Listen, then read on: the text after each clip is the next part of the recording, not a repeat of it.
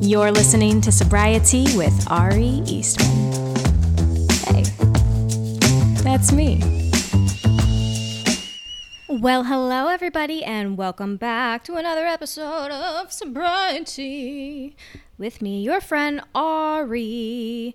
So, I took myself on a little impromptu staycation this weekend. Nowhere particularly exciting. I went to Costa Mesa, which is just a city in Orange County. Um, and my association with it is also, I guess, sort of strange because it's where I went to audition for The Bachelor not once, but twice. Twice, my friends.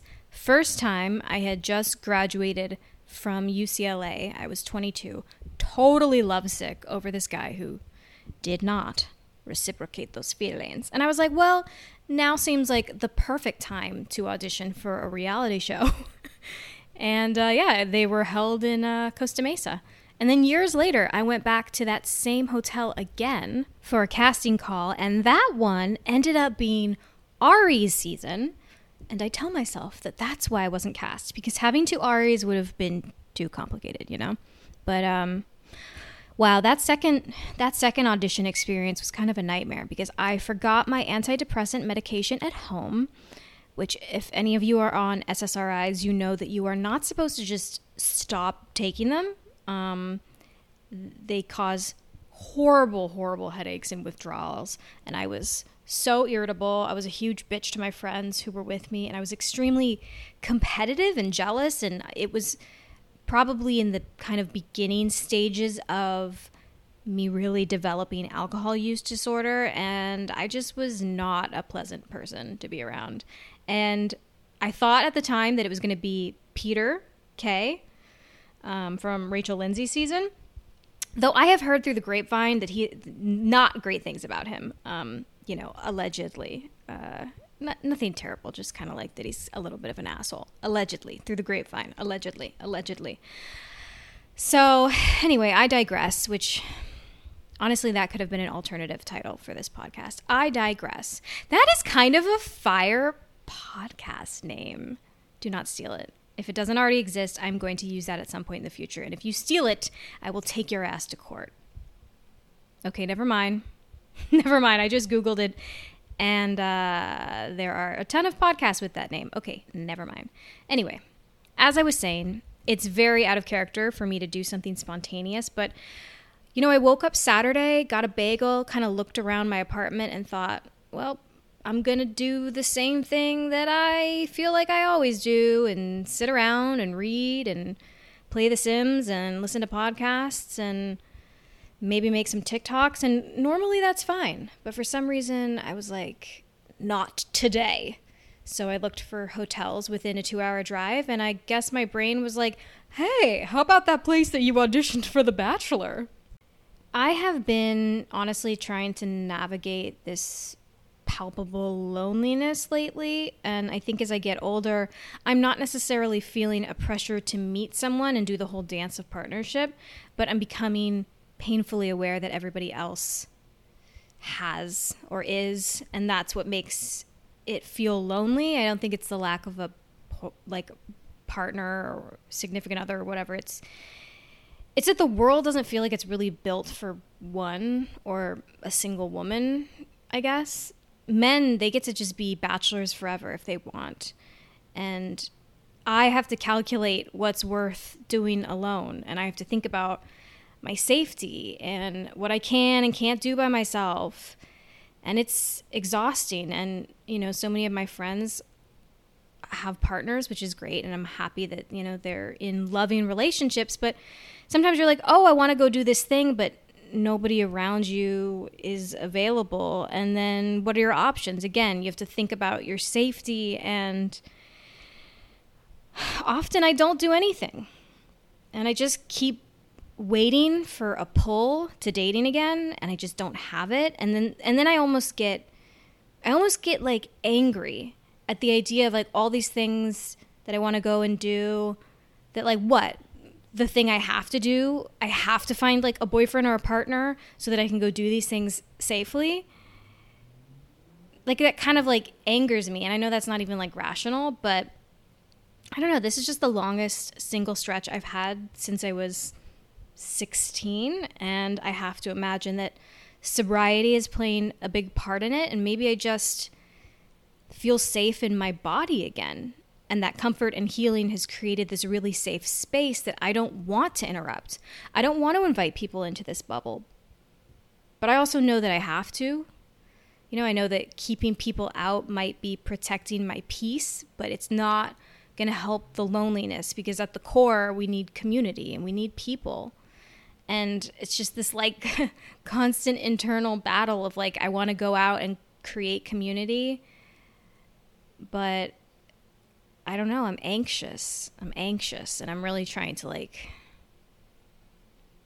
I don't know, work through it. I, I think, I think sobriety is starting to lose a little bit of its newness, which is good and bad.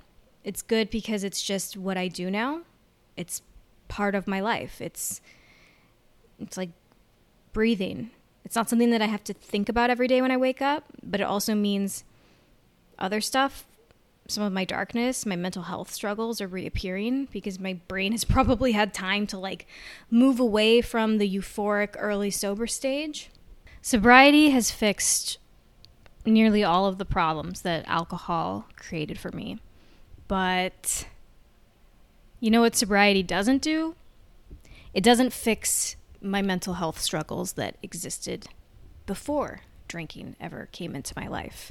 And that's kind of painful sometimes. I think a lot of us who deal with anything chronic, whether that's our mental health or people with chronic illness, it can feel a little heartbreaking when you've been good, you've been in a good place, you've been doing better, feeling better, and then the shit comes back. The symptoms or whatever it is you're dealing with emerge again, and you're reminded that this is cyclical and that this comes back. And even if you rationally know that there will be periods of stability and health and happiness, that, that those are also temporary, it sucks. It sucks, and sometimes I feel like a failure when it happens. Like, I think and say to myself, I'm sober. I'm trying. I'm fucking trying. Like, why am I depressed again? And when those bad periods happen, I just have to remind myself and constantly, constantly remind myself they're not forever. But the reason it sucks right now is because you thought you kind of moved past it. And anytime I enter into a space where I'm like, wow, I hope it's like this forever, I have to know that that's a dangerous thought too. I'm definitely not one for nihilism. Instead, I want to reach a space of hopeful neutrality. Because life is not meaningless, but some days it has more meaning than others. Sometimes it feels like I'm walking this tightrope of, you know, not wanting to victimize myself, not wanting to be like, oh, woe is me, I'm depressed again, not wanting to stay there, not wanting to wallow in it because I know it's not going to help. But then also wanting to give myself grace and be gentle with myself and say, hey, yeah, you're sad today, and today feels kind of empty, and maybe today feels numb, but that's okay. Some days feel numb. Because not every day is numb. So what? Okay, today. Today, Tuesday, is a numb day. All right. That's fine. And you know what's not numb? How's that for a transition? It's my pink cloud of sobriety. So, this little staycation that I had was just a one night, one night in a hotel. Didn't really do that much. Like, went to the restaurant, you know, did five minutes in the hot tub before remembering that, like, the idea of a hot tub is always better than actually being in the hot tub. You know, did, did, did a little, did a little few things here and there, nothing too crazy. But there was a wedding at the hotel that I was staying at. And then the reception was in the restaurant kind of attached. So, and I kept all night, I was like, I'm not going to be rude. I'm not going to crash the wedding. But, like, you know, if somebody invited me to come to this reception. I mean, no, nobody, spoiler alert, nobody did. But it was really fun to just sort of like watch the bridesmaids and the guests kind of trickle in and out. I saw the bride in an elevator. She was so beautiful. And it was just, it was really fun. I'm a big fan of people watching. Like, I know that sometimes it's kind of creepy to be like, I like to sit there and watch other people and ponder about what their lives must be like. But um, that was very, very, very fun to just sort of witness from the outside kind of this wedding and you know i saw the the the groom's parents and and just everyone kind of coming in and and I like to kind of like look at people and assign little backstories to them like oh I I imagine that those two were college roommates and then that guy is you know secretly in love with the bride and uh, he thought about interrupting the ceremony, but he decided not to. But maybe later, when he gets drunk, he's going to do something bad and get himself kicked out. You know, fun stuff like that. So that was, um, I, lo- I loved that. I loved being able to just kind of like see this wedding. Um, and I mean, I didn't see the wedding, I didn't see like the ceremony, but just sort of to see little sneak peeks, little moments of it was very fun. And then also, there was this incredibly friendly dog at this little outdoor mall area that I went to, and he was just so lovely and sweet. So, equally exciting seeing the dog and seeing a wedding.